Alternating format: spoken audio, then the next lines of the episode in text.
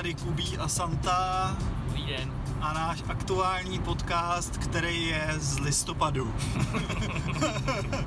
tak si to užijte trochu zpětně, protože to je aspoň trošku víc optimistický, než je to teď. Kočičkou, kočičkou. Miau! To bylo co za kočička? To byla kočička pražská. OK. A spíš zrzavá, hnědá, Mourek. mourek. Mourek, klasický mourek. Dobře, tak jo. Jo, přesně. Děkujem, užijte si to. Jo. Užijte si pana Vizourka, je skvělý, hravej, kreativní a nepředvídatelný. Tak uh, přejeme zlepšení nálady. Tak, to je dobře. Jsem trošku nervózní, jak jsme tady takhle od sebe, to je jak ve studiu. My, my tady totiž máme bezpečné rozestupy. My dodržujeme dva metry minimálně. V případě, kdyby se na to někdo ptal. A máme na sebe samozřejmě roušky, to slyšíte podle toho, jak mluvíme. Já mám rukavici, počkej. To slyšíte taky. No a my teď zrovna sedíme v eh, té, vlastně zase budeme používat termín neexistujícím, protože si říkal, že to vlastně oficiálně neexistuje. Zatím A- ještě snad, snad zatím. A místě, které je tak trošku jako tajné. A ty tady prodáváš jenom naturální vína, nebo tady zabrušuješ i do těch... a- Já tady ještě nic neprodávám a hlavně přesně je to, všichni mě slyšeli, nic tady neprodávám. Každopádně je to přesně o tom, že já taky se tím nechci jako strhnout s tím, že bych na něco lepil nálepky, protože přesně těch nálepek je hrozně moc. A já na to vlastně seru a jde mi o to hlavně znát ty vinaře a vědět vlastně, co ty lidi dělají, proč to dělají, jak to dělají. Takže jako nemám nic, vlastně nemám žádný vyhraněný názor a jsou to vlastně věci, za které se můžu sám postavit. Takže řešíš chutě? A ten přístup celkový, jo, jako nejsem tak dobrý, abych prostě řekl, hele, tady je něco použito, tady není něco použito. Reálně buď znám ty, eh, prakticky hlavně znám vinaře, co tady mám, a mám i třeba něco odpracováno u nich na vinicích a tak, a pak jsou tady třeba distributoři, který, za který vím, že můžu dát ruku do ohně, kteří přesně dělají to stejný zase s lidma, kteří vybírají do svého portfolia. Takže ty si vybíráš filozofie. Uf, já bych to zas tak jako nedával tak vysoko. Hele, řekněme to úplně jednoduše. Eh, Tak jak v bistru eh, vaříme to, co chceme jíst a jíme, tak tady vybírám věci, co sám chci pít a piju. Takže počkat, takže ty jsi začal Rámen Brno, tam se ti nějakým způsobem dařilo, začalo to fungovat a pak si Já bych tam řekl, se nám s kolegou daří nějakým Jasný, promiň, způsobem. začalo jo. se vám dařit. A ta myšlenka je spíš, a ty jsi potom jako začal si říkat, OK, potřebuji udělat něco dalšího a proto jsi se rozhodl začít s tímhle s tím projektem, anebo co tě vedlo k tomuhle tomu? Hele, já s vínem dělám docela dlouho, nějakým způsobem, ještě vlastně, co jsem byl v Antré, co jsem vlastně, nebo co takhle mám k němu blízko, hrozně se mi právě tady líbí. Teď už bych šel trošku do té filozofie, protože se mi, mě s těma vinařema hrozně dobře. Uh, to jsou lidi, kteří nejsou, jak teďka vlastně ten život, takový ten manažerský, je vlastně nastavený na ty okamžitý cíle a takovou tu jako prostě fakt jako vysoký výkon, všechno musí být v cajku a tak dále a tak dále. Ta hlava to občas jako špatně snáší, tak ty najednou jako jsi v místnosti s člověkem, který má vlastně na všechno rok, reálně ty lidi, co to mají třeba od malička nebo od nějakého jako fakt jako v té rodině, eh, v té vinařské eh, rodině vyrůstají, má třeba 30 pokusů v životě.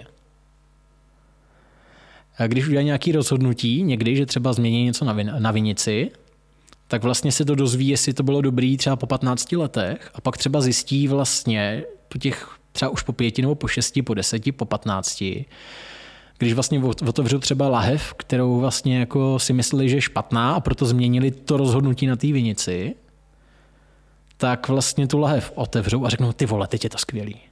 Já jsem to neměl měnit a už je pozdě. a vedle takového člověka najednou jako poznáš, že vlastně celý nebo takhle, pro mě chci mít takového člověka jednou za čas vedle sebe, abych se sám jako uklidnil, tak to řeknu. Jo, my jsme jeli jeden, jednou, to je takový jako krásný příklad, my jsme jeli do Maďarska na Šomlo a uh, jakoby celý auto, podívat se tam za čtyřma vinařema, měli jsme vý- výlet po Maďarsku za, zase za těma přírodníma vinařema, řekněme takhle, a těm lidem celou úrodu pomlátili kroupy. 80 až 100 Jo, všechno jako mladí kluci a tak. Teď jako víte, co se říká o Maďarech, že jsou takový jako prudký, všechno. Říkám, no to jako nebude lepší to otočit, než jako večer pít s lidma, kteří jako přišli o všechno, před- jako včera nebo dneska. A ne, ne, vůbec nevíš, Maďaři jsou v pohodě. A jako fakt jsme popili to a, a kluci, jako fakt mladí kluci, kteří to mají všechno, který třeba jako má, měl vína, on měl v sudech, protože neměl peníze na to koupit lahve. Jo, tak čekal, že něco prodá, z toho zase něco koupí a půjde dál a tenhle ročník mu zase měl něco pokrýt a prostě celý se mu to sundalo. Byli úplně v pohodě, pořád fungují, pořád žijou, pořád dělají víno a najednou jako zjistíš, že fakt takový to jako dneska, zítra, ty okamžitě, jako hned, anebo jako na ten jo, nějaký ASAP v mailu, to je jedno. A já myslím, že teďka ten covid ukázal krásně, protože jako najednou jsme všichni byli dva měsíce doma a nikdo se neposral, nic se nestalo. Ne, ví, víš, jak to myslím. Samozřejmě nemyslím tu biznesovou stránku, ale najednou si vezmi, že se jako zastavil svět na, na dva měsíce na jaře. Teď vlastně reálně už jsme se na to nějak připravili, ale jako teď to bude na mnohem díl. Ale prostě jako nakonec vlastně lid člověk zjistil v tom svém uspěchaném životě, že vlastně Jo, ta příroda si vlastně to, jo, prostě ta koule, na který, kterou býváme, se, se pořád točí, rotuje kolem nějakého slunce, ty procesy se dějou, a vlastně ta naše uspěchanost, jestli na mail odpovíš v 9 večer nebo v 9 ráno, nebo si jako nastavíš budík o půl hodiny dřív, tak jako tam úplně nerozhoduje, protože prostě svět se bez toho nezhroutí. Lidi by si mě trošku víc uklidnit. Teď nemyslím, že by někteří by zase by potřebovali kopnout do prdele a popohnat. Jo? Teď myslím, ty uspěchaný by se měli trošku uklidnit. Takže ta doba vlastně vedla k tomu, že ty si začal všechno dělat mnohem víc jako organičtěji a ne, ne tak uspěchaně. Ne, ne, to není teď, jenom akorát já jsem byl uspěchaný vždycky a být s těma vinařema mi vždycky dělalo takové, jako takovou kotvu, takový návrat k tomu reálnému životu. Teď jenom tu dobu beru jako ukazatel toho, že vlastně se nic jako úplně, že to jako dává smysl. Říkal jsi, že jste dva na jo. Ramen Brno.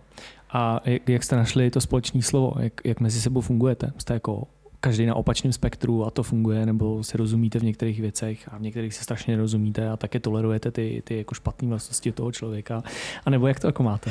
Hele, tohle dobře víš, že jsem se vás vždycky ožralý v parlouru ptal, ty vole, jak vy dva spolu vydržíte, ty vole, tolik let, ty vole. to je úplně samo. e jo, takže asi tak ti to odpovím ale vlastně celý, celý jsem i zkoušel, vlastně byl, jakoby, jsou věci, které jako nesnáším a já fakt nejsem easy going člověk. Jako já jsem, já jsem rapl po dětkovi, to byl řezník, takže to můžu říct. Nebo můžu, můžu se tím chlubit, takže jako já jsem jako cholerik, jako tvrdý cholerik a s, s takovým tím jako OCDčkem, že všechno musí být perfektně na svých místech a tak. Ale za prvý je to práce na tobě samotným, že ty sám musíš prostě zjistit, že řvát na někoho kvůli tomu, že ty jsi zvyklý dávat věci doprava a ten člověk dává doleva a je to úplně jedno. Je jakoby tvůj problém v tvý hlavě, jo, ať si to každý nachystá, ale musí být nějaký bod nula, jo, to znamená, že když si přidáváte ši, jo, šichtu, prostě bude nějaký bod nula, který zase musí určit nadřízený třeba, aby to tam všechno fungovalo. Jo, a pak každý si to na tu svou směnu předělá podle sebe, ale když předává směnu, musí to být zase na bodu nula. Takže to jsou zase ty manažerské věci, které jsem zase získal tím nejtvrdším způsobem. To znamená, že mě prostě hodili do vody a já jsem nějakým způsobem řídil tým, který prostě já sám jsem dělal, já jsem byl prostě o krok dál než všichni a, a furt byly otázky, já jsem nevěděl, co odpovídat a nebyl tam nikdo starší, za kým bych mohl přijít a zeptat se. Jo, je to takový, jako že se vážně učíš tím, co tě učili lidi před tebou a musíš prostě vnímat. A to zase půjdu ke svýmu dětkovi, který mi vždycky jako uh, malýmu říkal, stoupni si do rohu, koukej a, ty, a budeš se to učit. Samozřejmě takhle to nefunguje, ale najednou v určitém věku zjistíš, že se vlastně naučil všechno, ale hlavně se naučil stoupnout do rohu, držet hubu a koukat taková jako zajímavá věc, kterou člověk ocení o 20 let později. No a to je vlastně přístup k tomu personálu a vlastně, a vlastně to stejně s tím kolegou, my si jenom rozumíme, protože vlastně jsme asi podobně vychovaní s Honzou. Eh, byly tam první věci, což bylo docela vtipný a to jsou takové jako malé lingvistické záležitosti, kdy vlastně on potom, on byl čtyři roky na Zélandu a taky jakoby fungoval třeba s jinýma lidma. Eh, a je prdel vlastně, jak třeba lidi používají časy. Jo, on ještě sám Plzeňák rodilej, já jsem rodilej Brňák, potkali jsme se v Praze a teď jako každý z nás měl tu angličtinu jinak a, ně, a každý mu ho nějak oslovil. On byl přes čtyři roky mezi anglicky mluvícíma lidma, kteří většinou používali jenom přítomný čas. A je brutální a zase jsme u toho ega, kdy vlastně my jsme říkali dvě věci a byli jsme schopni úplně na začátku, jsme vážně rekonstruovali. Je dobře, že jsme se vyzuřili jako sami mezi sebou. Jo. Tak vlastně my jsme říkali jednu věc, oba jsme věděli, že oba chápeme, co to je, ale opakovali jsme to každý to svoje tak dlouho, než jsme si fakt jako už jako červený k sobě stoupli a řekli si oba dva a dost. Takhle, takhle, hodina, čas, všechno. Jo, sedí, sedí, výborně. Čau, zítra jsme domluvení.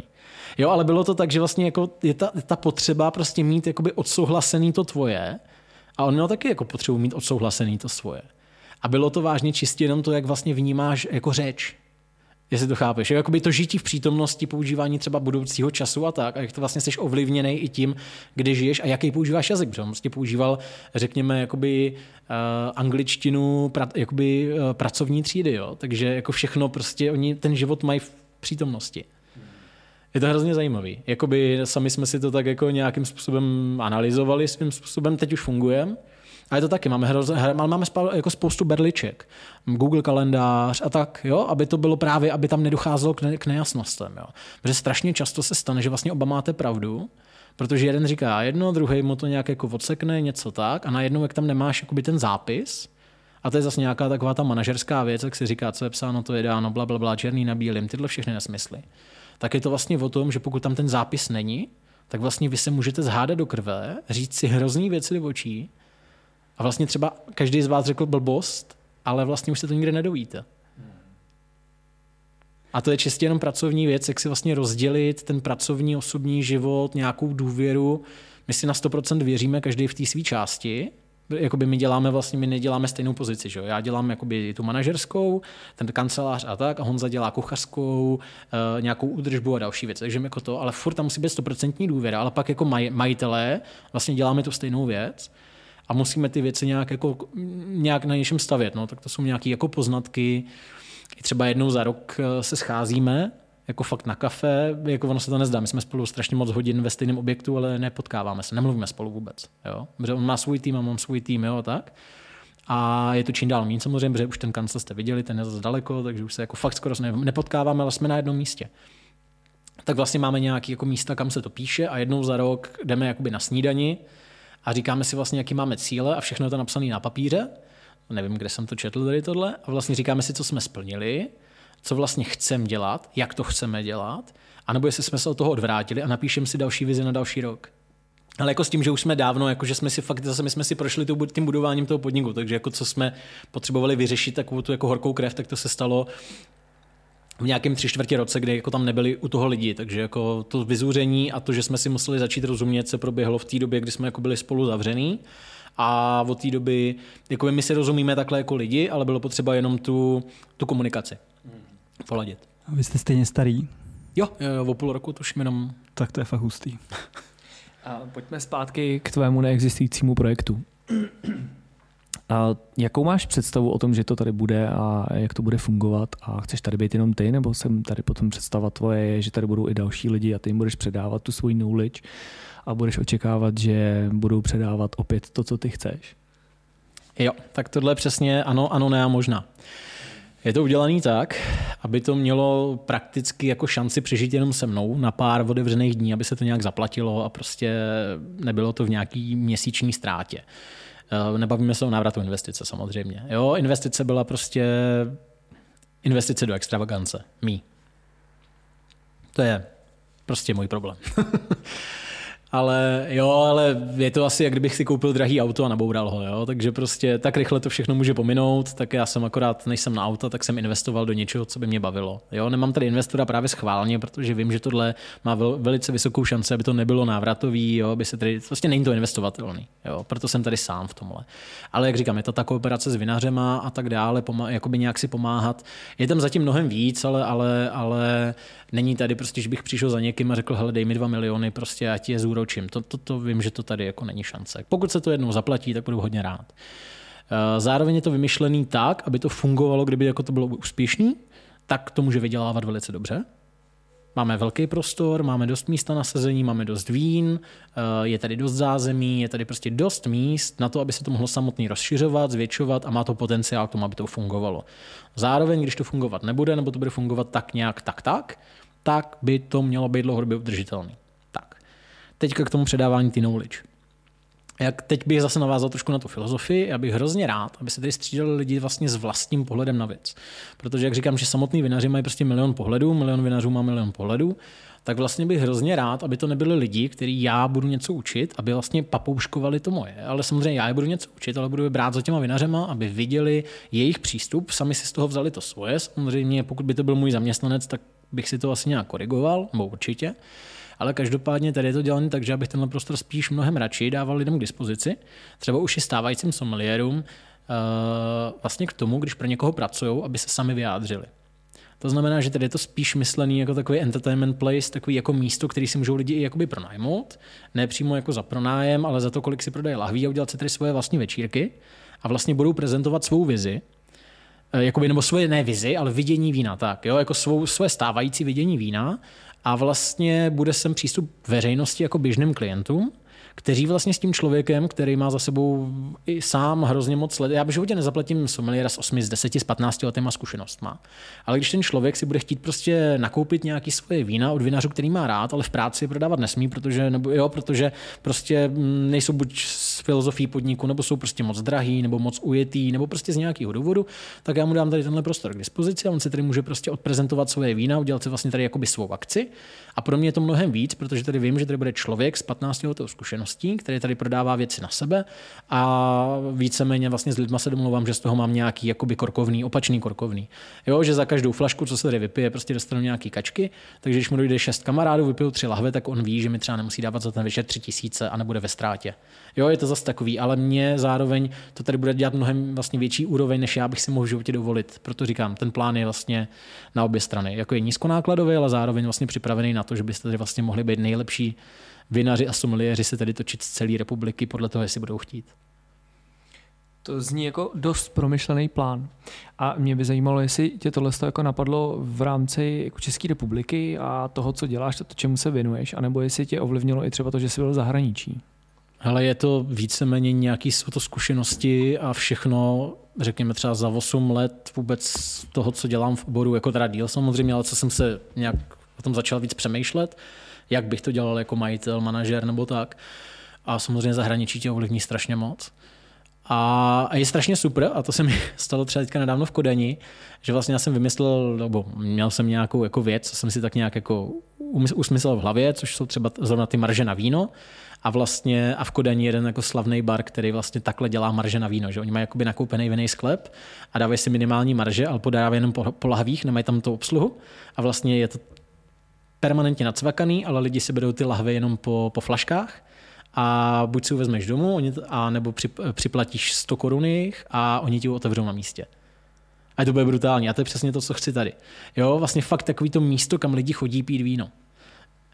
Jo, ne, ne takovej ten prostě ne s obsluhou nějaký, jako než, než slyšet 6 milionů keců, tak naopak, jo, ať je to levný, nebo jako co nejlevnější, ať tady ta obsluha prostě nemusí být placená, ať tady ta obsluha není, ať je tady jeden člověk za tím barem a mluví k lidem, když vlastně to chtějí slyšet. Je to trochu otočím, jo. Takže ty od řezníka vychovaný, stojím v vrhu, koukám, poslouchám. Jak jsi se z tohohle toho místa dostal až sem? As, tak, no, Jakože já myslím filozoficky teď, co se v tobě musí dít, aby si se dostal z takového toho mlátím do toho, je to šílený, makám, jsem šílený, až jako kolik let praxe potřebuješ, aby si, si byl jistý, že ty tvoje myšlenky jsou relevantní, kolik let potřebuješ na to, aby si to vyzkoušel a spálil se a zkusil to znova, až se potom dostal k tomu, že vymyslíš takhle sofistikovaný koncept věci. Hele, tohle, tak na tohle máme klidně roky, jako úplně přímo ti můžu říkat.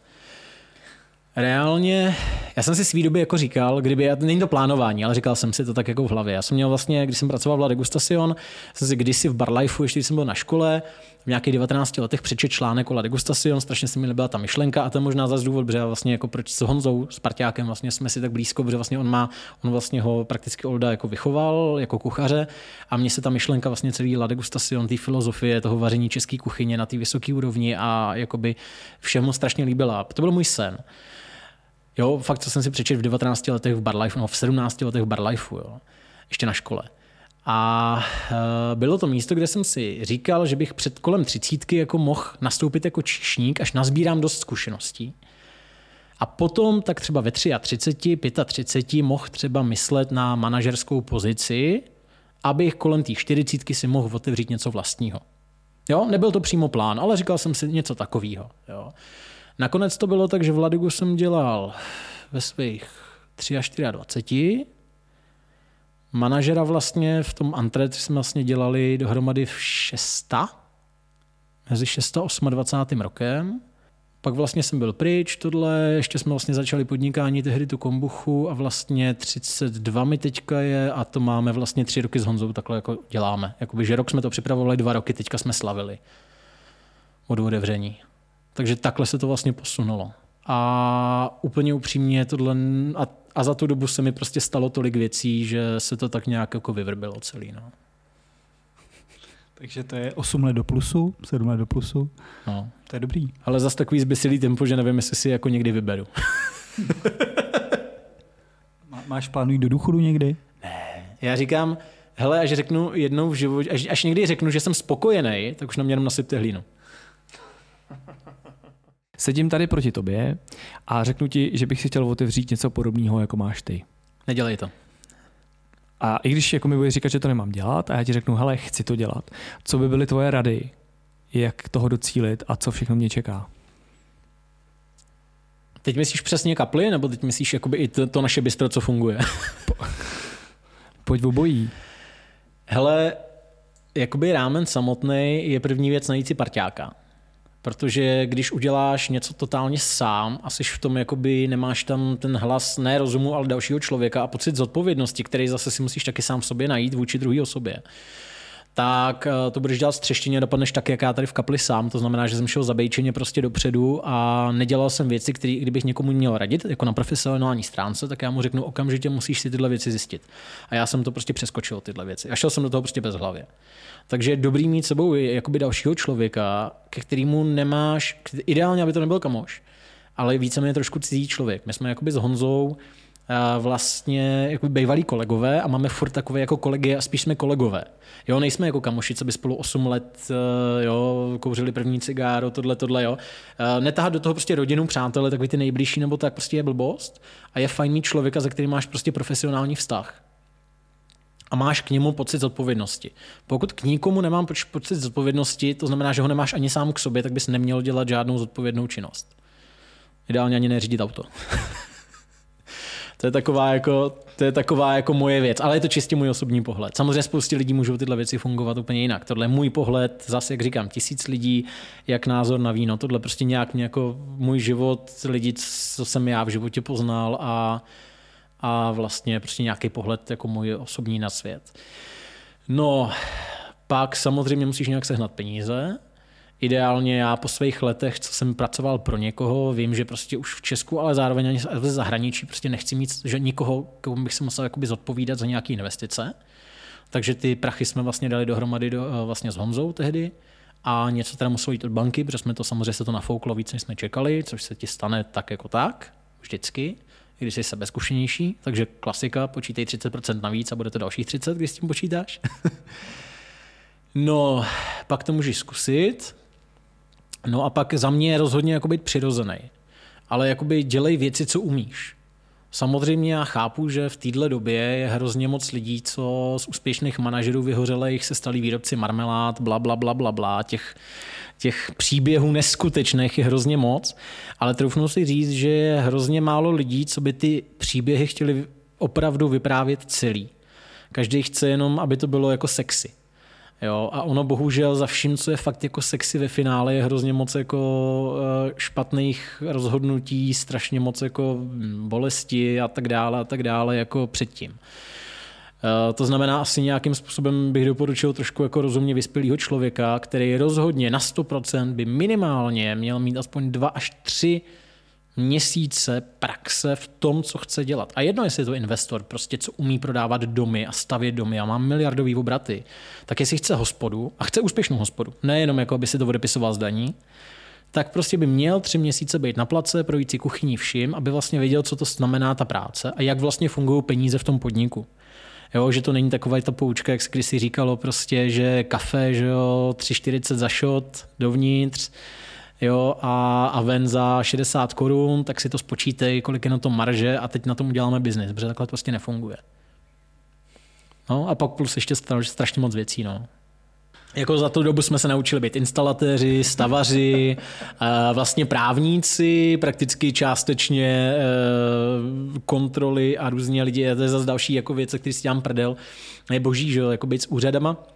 Máš člověka, co dělá 20-15 let, má tu většinou vystudovanou nějakou vysokou školu eh, na jednu jedinou věc, na kterou se celý život vlastně specializuje, on k tobě přijde a chce vlastně, aby ty jsi jako manažer nebo majitel byl schopný mu vlastně na všechno okamžitě odpovědět. A takových lidí se na tebe, když si jako to máš blbý, tak se na tebe jako sype za rok pět který jsou jako naprosto připravený, mají nabito a ty tam stojíš, jsi rád, že ti funguje biznis a když prostě ti přijde kontrola, tak prostě vyžadují tyhle věci, prostě formulace. Jo. A se to nezdá, spousta věcí, jak říkám o té komunikaci je fakt jenom čistě, je fakt jenom čistě o komunikaci. Jo. Je to o komunikaci prostě jak s těma úřadama, tak prostě uh, o tom, že prostě právník po tobě chce něco slyšet. Jo. On nechce slyšet tvůj názor, on nechce slyšet nějaký jako tvoje morální hledisko nebo něco. On chce prostě slyšet, že ty cituješ tady podle tohohle paragrafu, já říkám ne. Konec. Jo. Prostě naučit se vlastně to, že vlastně to, co ty chceš být nejlepší, chceš být nějaký, prostě, ale pro něho vlastně vůbec to pro něho není důležitý. A tak to je třeba i s těma hostama. Jo? Jako někdo prostě po tobě něco chce a ty prostě ne každému se zavděčíš. A je to prostě 6 milionů tváří, který ty jako podnikatel nebo jako manažer a pak podnikatel prostě musíš zvládat vlastně udržet. A hlavně 6 druhů přemýšlení, 10 druhů přemýšlení. Jo, jeden po tobě chce třeba, jako, aby znal paragraf, druhý po tobě chce, aby znal dva paragrafy, nebo podepisoval věci modrou tuškou a ne černou tuškou, protože černá vypadá jak z kopírky. Dneska v době tiskáren, který ti vytisknou prostě monolízu, která, kterou by nikdo nepoznal od originálu. Jo, a prostě každý z těch lidí ještě má svůj věk, každý je zaseknutý v jiný životní fázi, nebo jako se neposunou dál a ty vlastně všem těm lidem musíš vycházet vstříc. A tohle, je jakoby, a tohle musíš i jako hostům, tak potom jako úřadům a dalším lidem, kteří po tobě třeba něco chtějí. A těch lidí, kteří po tobě něco chtějí, je hromada. Jo. A proto potom chodíš na ty vinice, aby si si od tohle z toho odpočinul. Přesně. A pak vidíš člověka, který mu během jednoho dne vlastně celý, celý živobytí, to, ten rok daný, ze kterým by měl kalkulovat, vlastně zničí prostě krupobytí během 15 minut a najednou se tak jako trošku vyklidníš a vlastně zjistíš a díky tomu právě jsi potom víc easygoing, eh, jak vůči zaměstnancům, tak vůči těm úřadům, protože nemáš takového toho rapla v sobě, který běží a jo, jo, hned to udělám, musíme to mít vyřízený, ale to řekneš, to je v pořádku. Tak mi to prosím sepište, pošlete mi to e-mailem s hlavičkou do mý datové schránky a já se do toho do 30 dnů podívám, dejte mi tam nějaký termín, kdy to musím vyřídit a já ty chyby pomalu odstraním. My v podstatě se všema lidma, se kterými jsme dělali nějaký rozhovory, tak oni se vyjadřovali k tomuhle tomu biznisu, takže ty ho dneska nemůžeš dělat bez sociálních sítí. Co si o to myslíš? Ale určitě sociální sítě ze startu v nějakém způsobu jsou hrozně potřebný. Já osobně zase, to, by nebylo, to bych nebyl já, bych to neměl nějak jinak nastavený v palici a tak. My vlastně už, už v Antre jsme říkali, samozřejmě měli jsme firmu, která tam dělala hodně věcí, design a tak a zároveň se prostě za, zaobírali prostě dělání marketingu, staráním se o sociální sítě a dalším produktům. A my jsme, nebo dost jsem prosazoval to, aby jsme si dělali obsah sami. A samozřejmě prošli jsme nějakým školením, něco jsme se naučili, bavíme se o nějaký základní sadě, fakt žádná jako vysoká PR-ková ale opravdu se bavíme jenom čistě o věcech, že jsme se naučili nějaký prostě základní pravidla, ale víc jsme chtěli, já jsem to chtěl všechny ty věci autentický, aby to bylo vážně od nás. Je hrozně hezký, že jakoby někdo, kdo umí krásně fotit, ale reálně pak ty texty stojí za hovno. Uh, že vlastně on neví, co na tom je, tak tam napíše, hele, přivezli nám špenát, to je krásný, co? Jo, nebo co byste chtěli, co byste chtěli uvařit z těchto krásných kuřátek? Vole, to je husa. nebo, jo, jako, uh, chápeme se. Uh, a já jsem už, už tam chtěl jako dělat ten obsah, i když by byl, i když byl amatérský. Uh, jakoby na těch fotkách a na všem. Jo? Moje angličtina je příšerná, jo? furt jsem za to dostával zjebáno. U rámenu nám Češi psali, oni měli zase český klient nebo zákazník měl hroznou potřebu číst moje anglické texty a posílat mi, jakoby, kde mám chyby.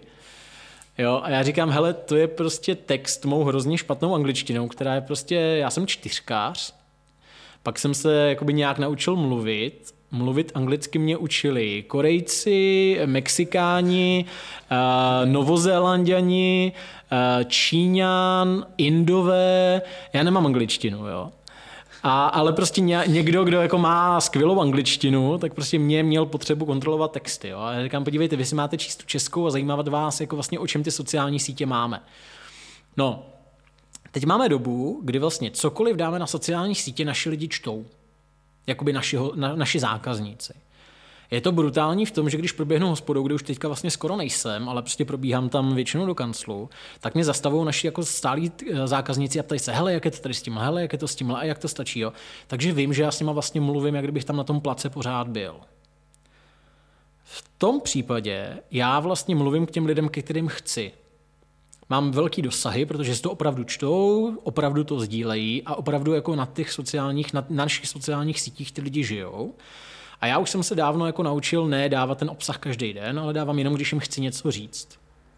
A opravdu s nimi díky tomuhle vlastně komunikuju, aniž bych jim musel posílat nějaký jako newslettery.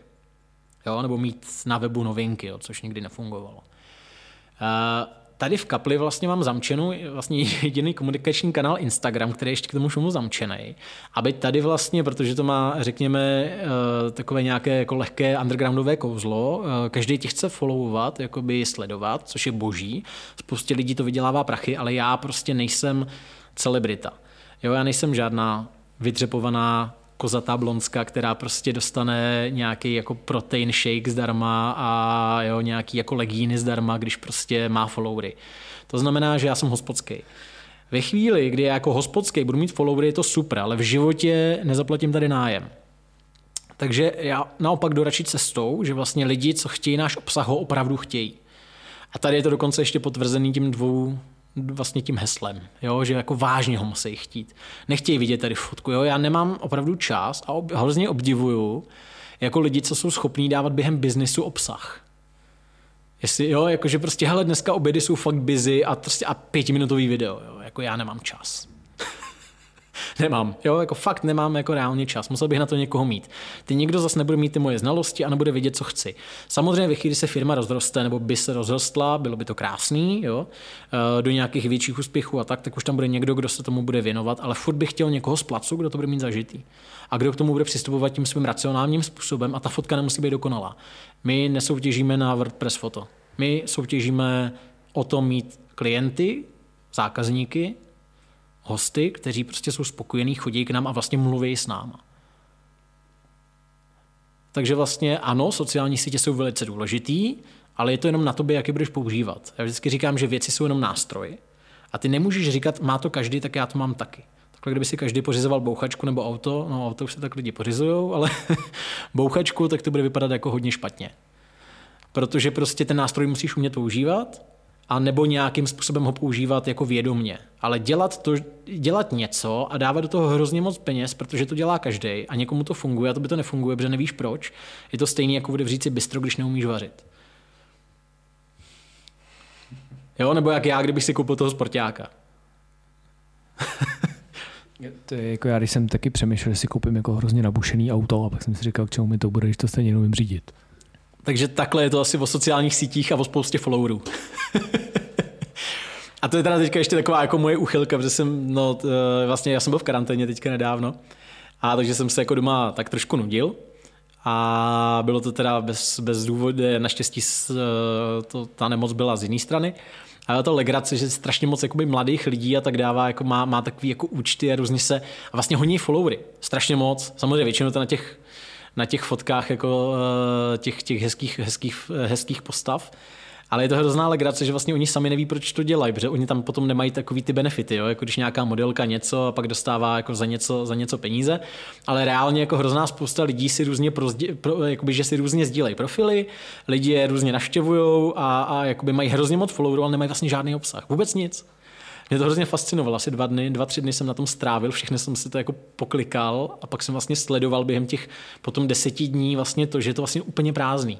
A jediný, čím ten obsah dělají na těch stories a tak, tak je vlastně, že zase přes, eh, jako sdílej ty další lidi, kteří jakoby slibují těm lidem, co je budou sledovat nějaký jako víc naked fotky nebo jako odvážnější věci a, a jako nějaký zajímavé osobnosti, které za těma profilama reálně nejsou, ale třeba jo, mají tři, tři fotky a mají třeba 12 tisíc sledujících. Jo? A fakt jsou to jako mladí lidi, takže to není zaplacený, ale fakt normálně takhle jako si berou ten lacený obsah, nebo jakoby nemají žádný obsah a mají hrozně moc followerů a reálně jakoby my za dva roky práce máme kolik? Pět a půl tisíce followerů, ale já vím, že s každým s tím člověkem vlastně komunikuju. Tyhle lidi vlastně mají tři fotky, mají nějaký příslip něčeho, samozřejmě většinou jasný, jsou to kozy, ale reálně vlastně nic nenabízejí, nic nedělají, ani vlastně ani to neumí zobchodovat, ale mají to. Máte pět a půl tisíce followerů na Instagramu. Já se kouknu. No, nebo možná čtyři a půl, já nevím, bych kecal. Fakt netuším. Kolik tam máme my? 707. Čtyři, čtyři a půl. Hustý. Takže já potřebuji nějakou jako radu, co mám dělat. My jich tam máme 774 po 8 letech, co to děláme. A, takže děláme něco špatně, takže potřebuji nějakou úhlavní radu do života. Začne dělat rámen, vole. A nebo teďka, teďka frčí langoše, tak zkus langoš.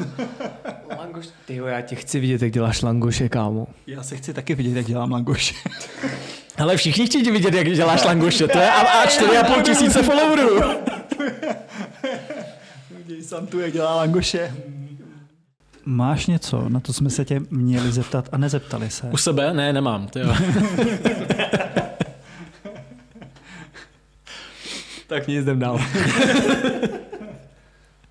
Ne, že se nám občas stane, že jsme se měli zeptat na něco zásadního podle toho člověka, my jsme se na to nezeptali a pak zpětně nám ty lidi Jako jestli si myslím, že něco zásadního na mě, jo? Jako, No, no, no, no, no, Ty jestli krás, jsme já si myslím, že jsem totálně nezajímavý. To, to je asi první věc. Já si myslím, že to je základ skromnosti, tohleto přemýšlení, to je docela důležitý. A v gastronomii, co já vidím u těch lidí, kteří jsou v té gastronomii trochu pokročilejší, tak tady ten způsob myšlení je ten způsob toho přežití. Když to myslíš jako seriózně a chceš v tom fakt jako žít dlouho, tak si myslím, že asi bys měl jako vědět, že, jak nám říkal tehdy jeden šéf, všichni jsme, neříkal jste, všichni jsme nahraditelní. I včetně jeho jako šéfa, a to mělo jako velký biznis úplně někde jinde. Já jsem teď viděl jednoho slavného českého šéf-kuchaře, jak eh, v nějakým DVTV nebo něčím takovým dává velký rozhovor. Já jsem na to úplně koukal, říkal jsem mi, jasně kámo, úplně, tyjo. Přijde mi hrozně zvláštně, jak je to hrozně vzdálený od té reálné gastronomie, nebo jako prostě to bylo za mě úplně totálně šílený. A přišlo mi to přesně, že to je opak té skromnosti. Že to je jako naplnění toho ega, který se tam jako hrozně prezentuje. Já jsem na to koukal, jsem, ale kdo z nás, kdo to jako opravdu dělá, si může dovolit takhle přemýšlet nebo říkat takovéhle věci nahlas. Prostě nikdo. Tam je strašná otázka, co ten člověk za sebou má, vlastně kde je teď. Jo. Jako, ten biznis je zasložený z dalších věcí, že jo? pak máš celebrity šéfy, ty už si můžou dělat, co chtějí, jo? Jako, protože mají prostě, ale zase mají jako tu gáži placenou z jiných směrů. Jo? Máš lidi, co v té kuchyni pořád jsou, máš ty lidi, co jsou stoprocentní majitelé, nebo prostě jsou majitelé těch podniků, mají to ze svých peněz, nebo mají svůj reálný život ohrožený půjčkama. A nebo máš lidi, kteří vlastně jenom dělají tvář podniku, říká se, vš- všichni o nich mluví jako, že jsou majitelé nebo spolumajitelé, ale reálně jim to nikdo nevyvrací, někdo si to jako vyfabuluje, tuhle informaci, ale pak se podíváš do obchodního rejstříku a zjistíš, že vlastně majitelem téhle celé firmy je někdo, kdo má, jak jsme se před chvilkou bavili, prostě stavební firmu nebo nějaký prostě biznis jiný a reálně si vlastně celý provoz, který vlastně nemusí být vůbec jako ziskový, a odepisuje z daní. A je to naprosto čistý a legální, takže vlastně celý ty peníze jdou vlastně ze z peněz, které, ze které by se měly tady stavět silnice a tak. Tak to funguje. Tečka o gastronomii v Čechách. Děkujeme za rozhovor. Děkujeme moc. Já moc děkuju, ještě jeden, je to v pohodě, všude na světě je to na hovno, jo, jako úplně v klidu, to jako není jenom v Čechách. tak se mějte. Díka, čau.